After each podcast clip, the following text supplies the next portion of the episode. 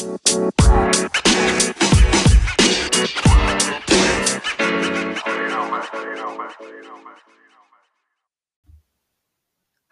everyone. Welcome to Spoken Stories with Spencer. My name is Spencer Dong, and I will be the host and main storyteller. I am so excited to share my enjoyment of storytelling with you all, as it has been a passion of mine for quite some time. This podcast will feature handcrafted stories, personal stories, and conversations with friends. With no further ado, let us begin with the very first story. Story number one Picture a broken and beautiful family.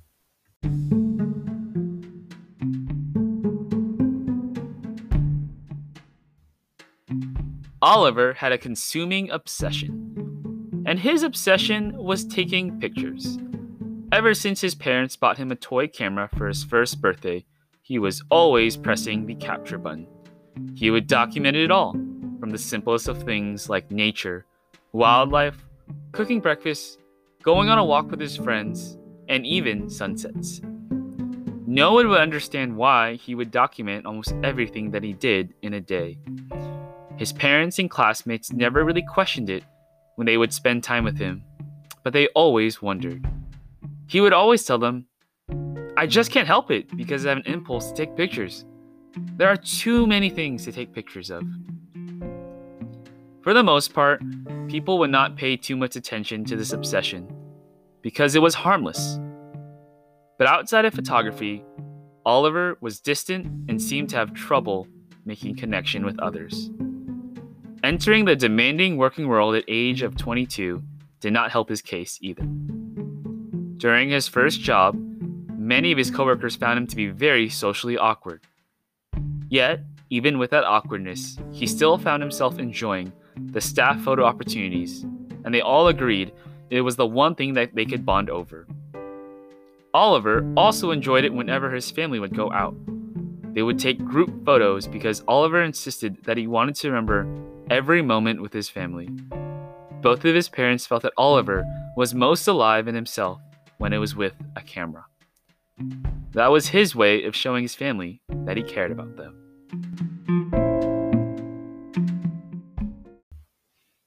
One of the family's favorite traditions was taking a family Christmas photo. Oliver's family was known to be one of the first that would share it through social media and the mail. The brisk air and cold soon came, as that signaled the holidays and more occasions to take photos. On December 1st, Oliver and his family decided to go to Union Square to see all of the lights and the festivities. Of course, it would be fitting that they would try to get a family photo with a giant Christmas tree. They arrived and they saw the swarms of people, and Oliver could not find a single person who was not occupied or busy with the Christmas festivities. He still said, I know we will get our Christmas photo.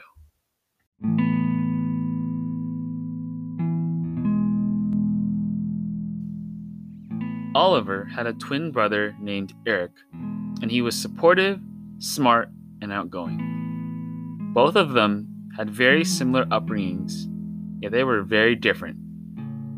On the other hand, Kane was the eldest son and born long before Eric and Oliver. During his childhood, Kane's parents put too much pressure on him. His parents thought that they may not have any other kids, and they had high hopes and expectations of him for being the straight A varsity captain and ASB president who could also play an instrument. There were times when his parents would yell at him in front of his friends and even their parents, and they would say, You're not good enough. He never achieved all that his parents dreamed of and constantly felt like a constant failure in front of them. Another challenge was that he never had anyone to confide in. The few friends that he had all had brothers and sisters to spend time with. This fueled his resentment towards people who had siblings because it's something he never got to experience. He genuinely felt like a lonely child. Kane's world completely changed when his parents decided to adopt more children. Kane's family wanted more boys, and one of the adoption agencies in Korea had two two year old twin boys that needed a home. His parents decided to adopt these boys and grow their family.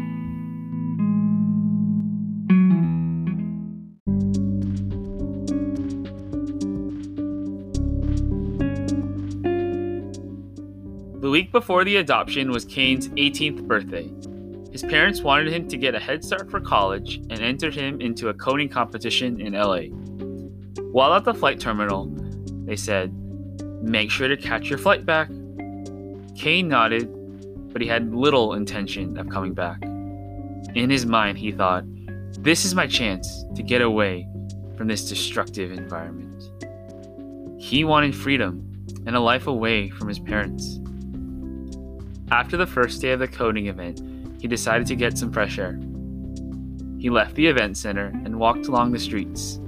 But then a few suspicious men came up to him and grabbed him. They quickly put him in their car, put tape on his mouth, and drove off. These criminals were planning to get a lot of money by ransoming kids. Fortunately, a police officer saw the whole thing and in a few minutes were surrounding the car that held Kane. The men came out of the car and threw Kane on the ground. Hands up! screamed the police officer. Immediately, the men dropped their weapons, and a few police officers arrested the men. Are you okay, young lad? said one of the officers. Kane could not believe his eyes. These police officers saved his life. He decided right then and there that he wanted to be a police officer. He had to repay these men, but he did not want to go back home and he was sick and tired of his mom and dad. Thus, he decided he would simply stay in LA. He decided to transfer money from his parents' card and blocked and deleted both of his parents' numbers. Frustrated and confused, his parents tried calling Kane's phone, but there was no answer. Kane's mom exclaimed, Where is our son? Kane's parents even took to social media and posted on several pages saying that their son is missing, and if there's any information, please help. After three months of phone calls and searching, they realized they still had two young children to care for and gave up hope.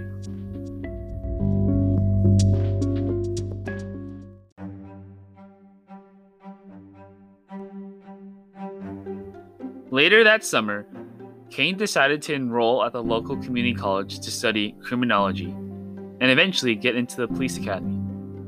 In order to pay for his police program, housing, and school, he took on several jobs, sometimes working upwards of 12 hours a day. After graduating with his associate's degree, he decided to apply for the police program. The LA Police Department was in need, and they quickly started him in the program. Kane finished his police academy in six months with flying colors. Kane then spent the next 20 years as an officer, and he was promoted four times and became one of the youngest assistant chiefs and was earning a lot of respect. One day while he was on patrol, he thought to himself, Wow, my parents would be really proud of me for what I ended up doing with my life. But then instantly, he thought of his younger brothers as he never got to meet them. That same day, the LA chief of police gave him word that there was an urgent case that needed investigation in San Francisco, and the SF chief requested someone who was familiar with the area. Kane always wanted to go back home, but he could not face his parents and siblings as he felt extremely guilty. But now, he had a viable work opportunity and a reason to go back. Thus, Kane accepted the assignment. On the weekend after Thanksgiving, Kane was deployed to San Francisco. The place where it all began, he thought. The San Francisco deputy then gives Kane specific orders to track down this wanted criminal who has been stealing fine art at museums.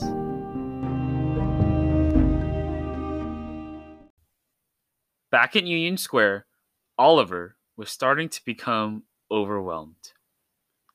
Fortunately, after a few flustered minutes within the crowds of people, Oliver found someone who could take their photo. Oliver ran into a professional photographer who was on the other side of the tree and was taking several photos for other families. Oliver always liked photos that were taken on professional cameras, and he waited his turn to ask the lady for a Christmas photo. The photographer said, Here to get those Christmas card photos? Oliver said, Of course, you know it. The young lady tells his family to line up around the tree and says, On the count of three, smile. The photographer introduces herself as Hannah and hands her business card to Oliver and says, Sir, you have a very lovely family, and I will email you the photo in a few days. Keep a lookout for my business email, as she points to her card. Oliver smiles and nods, and is, in his mind says, Oh, I will keep many lookouts for this photo. After Oliver gets the photo, he is amazed at how she seemed to really capture the candid smiles and make the background blurry. He decided that he had to tell Hannah how amazing this photo was.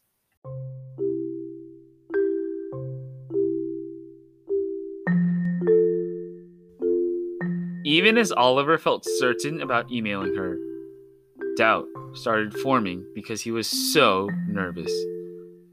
Oliver decided to flip a coin, and if it was heads, he would respond to her, and if it was tails, he would do nothing. The coin ended up being heads. Oliver decided to work up the courage to draft an email to send to Hannah, and he decided it would be best to respond right away to show that he was interested. Oliver first writes, Thank you for taking the time to capture a wonderful moment for my family and I. Would you mind sharing some advice for a beginner photographer who only uses an iPhone? After hitting the send button, he waited a whole five minutes, and for himself, it felt like five hours. Hannah replies and said, Hi, Oliver. I'm glad you liked the photo, and I would love to share some insight. Any specific questions about aperture, lighting, filters, camera recommendations? For example, I use a EOS T5i Canon. Oliver then spends the next 20 to 30 minutes doing some quick research on what all of these words that describe photos mean. For some, this could have been a hassle to do, but for Oliver, he felt like this was a win win situation. He composed the following email that had questions like Do you prefer manual or autofocus? What is the difference between a JPG and a RAW photo? And how do you attain the rule of thirds? Oliver continued these interactions over a few months, and Hannah continued to respond and provide her insight on photography. As flowers bloom, so do people's connections. Oliver and Hannah were those flowers, as they began to have a conversation about life, hobbies, and even food. Though they only met briefly once, both of them could feel some connection building between them. Oliver felt like this was something that he would regret if he did not act. Thus, he decided, why not ask her on a date? In his mind, he thought, I've gone this far, and there is no turning back.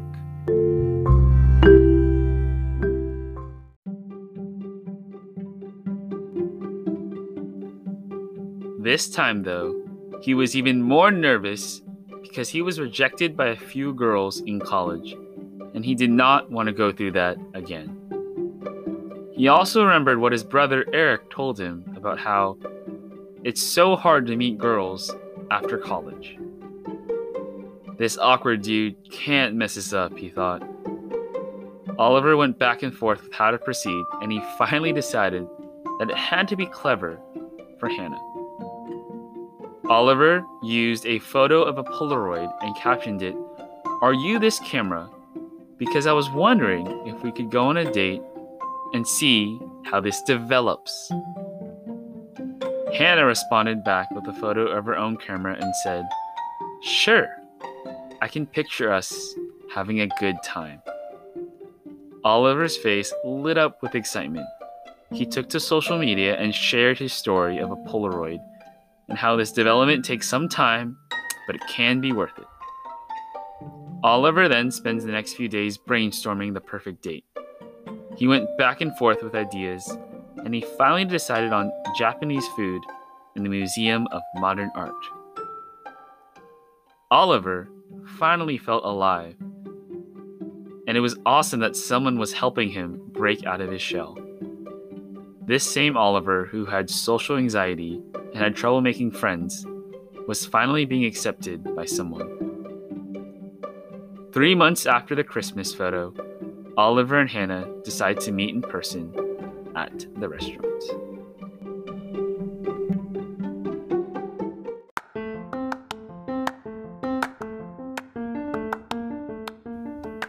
Oliver and Hannah decide to settle on an early dinner at 4:45 p.m so they could have two solid hours at the MoMA from 6 to 8 p.m. As they sat down in the restaurant, they instantly were drawn to the menu because the food was so beautifully pictured. From the udon, sushi, tempura, and even the ramen. Oliver and Hannah both decided to order different things so they could have a variety of foods. When the food came, Hannah was about to eat, but Oliver quickly said, The camera eats first. Hannah was not surprised at all, and they ended up doing a five minute photo shoot with their delicious Japanese food. As they were eating their food, Oliver told her that this was quite possibly one of the most memorable meals he's ever had, and he was so glad that he took pictures of everything that they ate. Hannah thought to herself, Oliver is so unique. His love of photos is even more than mine. Oliver and Hannah then into the museum right at 6 p.m. Oliver decides to introduce Hannah to pop art, and in particular, a piece of art Andy Warhol's Marilyn Monroe. Hannah really liked this recommendation due to the extremely bright colors and images. There was also this giant apple exhibit, and it was binned down to the core and was quite unique.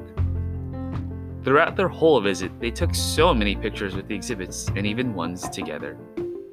Hannah brought her professional camera and was teaching Oliver how to use some of the features. There was even one particular piece that had a couple holding hands, and Hannah grabbed Oliver's hand as she told him, Let's copy this photo. Oliver blushes and says, Of course! As they were making their way to the exit, Hannah expressed her gratefulness for the enjoyable evening.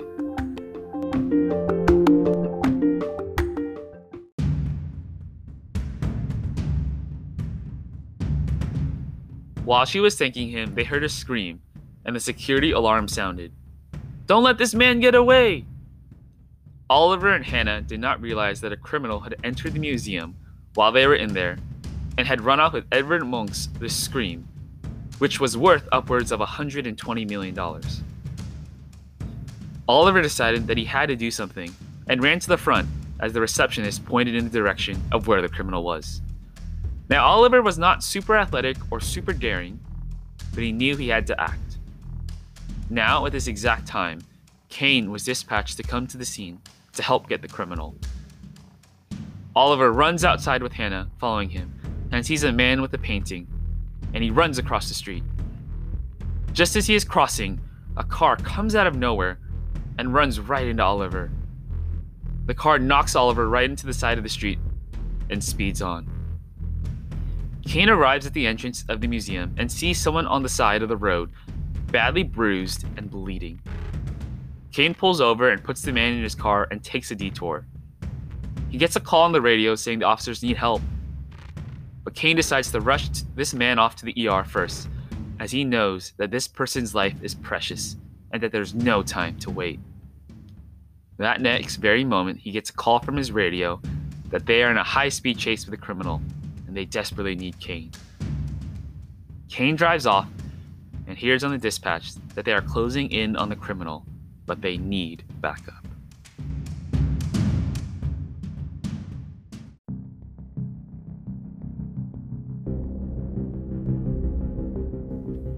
Kane arrives at the scene and immediately sees an officer holding his arm and the others taking cover behind their car. Officer Kane, this man has someone else with him. We tried to arrest them, but they fired at us. They are heavily armed, and one of our officers was hurt. Kane knew there was a lot at stake, but he decided to go down swinging.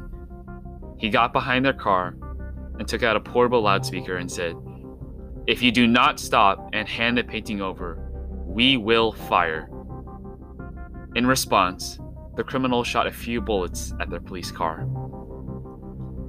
Kane decided to fire a few rounds, but also only hit the other car. Kane knew that neither would gain any ground like this and decided to take a risk. Kane decided to throw tear gas near their car, and it forced both of the criminals to leave their shield because of the gas. Seeing no way out, the criminals surrendered.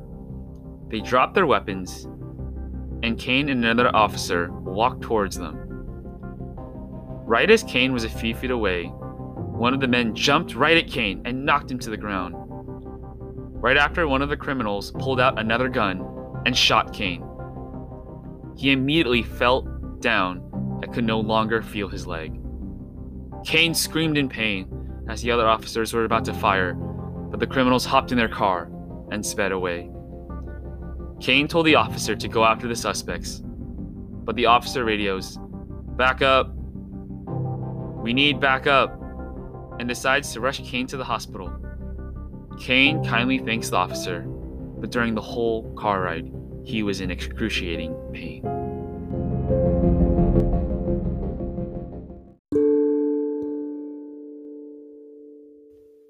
Kane enters the hospital and is brought to the emergency room, and they evaluate his injuries and give him anesthetics, and he falls into a slumber.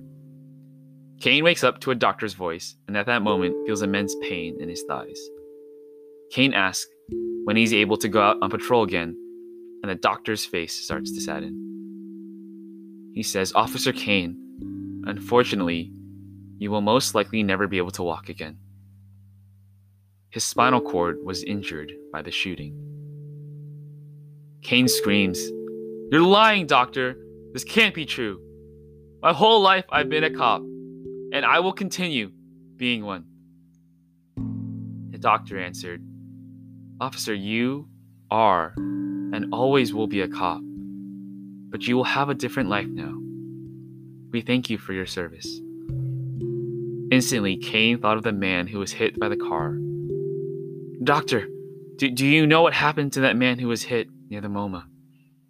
The doctor said, That man is on life support and has a chance of living, but it is slim. Kane was starting to get very frustrated and sad. He thought to himself, if he couldn't walk anymore, there was no point in living. It would just be better to end my life. While they were talking, a nurse came in and said, Officer Kane, you have a visitor who wants to thank you. A lady comes in and says, Officer, my name is Hannah, and I heard about what you did. I just wanted to thank you for dropping off Oliver at the hospital. Without you, he would be dead. But because you got him to the hospital, he has a chance of living. Kane responded back. I didn't even catch the suspect, and I lost the use of my legs. I'm no hero. Hannah said, But you might have saved Oliver with your quick thinking and actions. Kane started thinking, wait, this couldn't be Oliver my brother? He asked Hannah what was Oliver's last name. She said, It's Lee.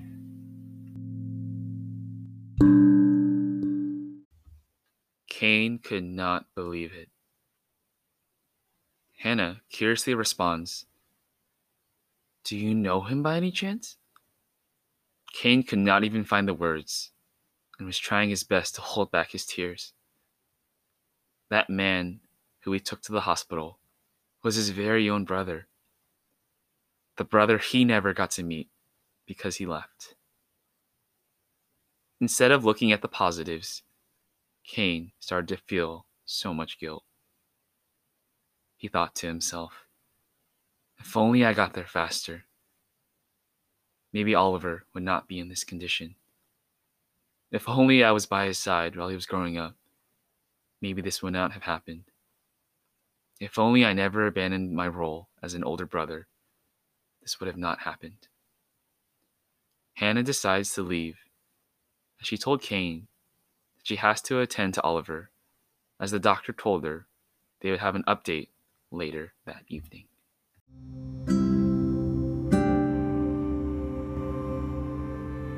Kane was in disbelief with what just happened. Yet over the next few days, Kane comes to grips that he will need a wheelchair for the rest of his life. He would need lots of therapy and more time in the hospital.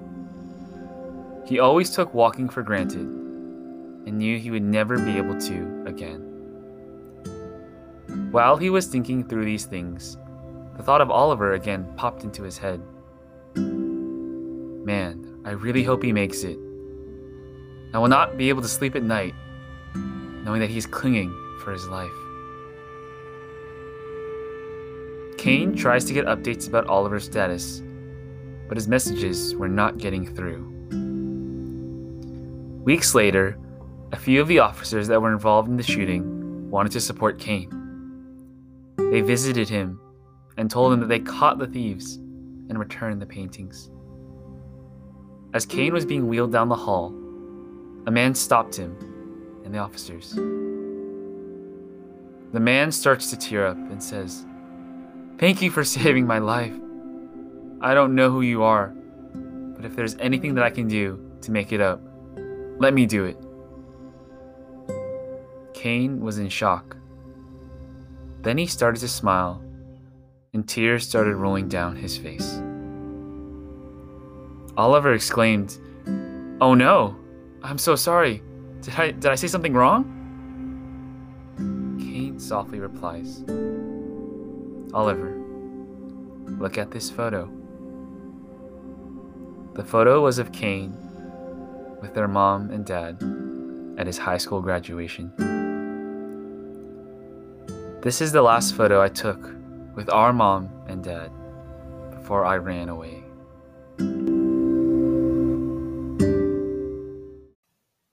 Oliver could not believe it. And he screams, Kane? What?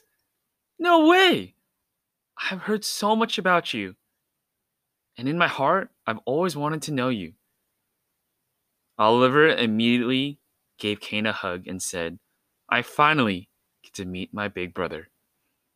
All of Kane's suicidal thoughts and regrets disappeared once his younger brother warmly embraced him. He thought to himself, if I can allow someone else to walk in my place, then it is worth it, especially if it is my own little brother. After Oliver hugs his older brother, Kane said, I'm so glad you are alive. Oliver explained to Kane that Hannah was super supportive and stayed by his side these past few weeks. Kane asked, Is Hannah a friend? Oliver laughed yeah, she's a special friend. Let's put it that way. Kane says, I'm so proud of you, little bro. But there is one favor that I have. Can you help me with it?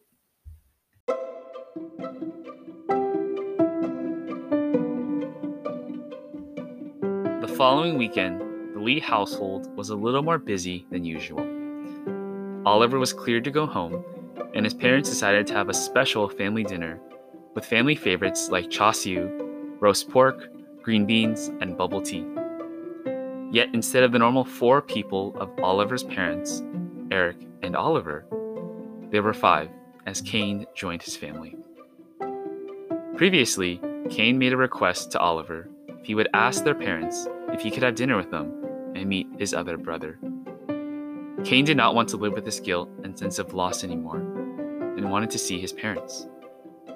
Oliver agreed, and to his surprise, the parents said, Of course, and cried tears of joy.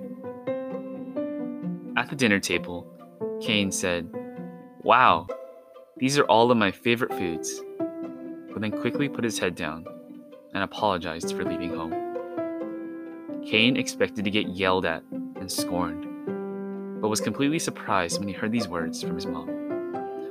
Son, please eat the char siu. We ordered two pounds. We missed your big appetite. You left us many years ago, but you will always be an older brother to your younger brothers and a son to your father and I. And that concludes our time together. Congratulations for getting to this point, as that means you finished the story. Thank you for listening to this story as I poured weeks of writing and thought into this one.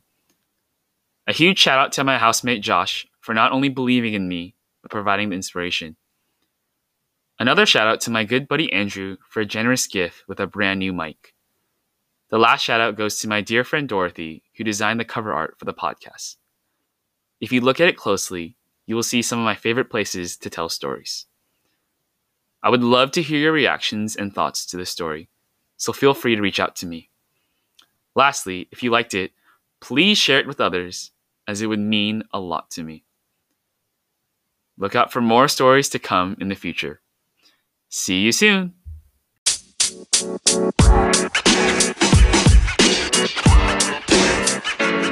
know, man. You know, man. You know, man.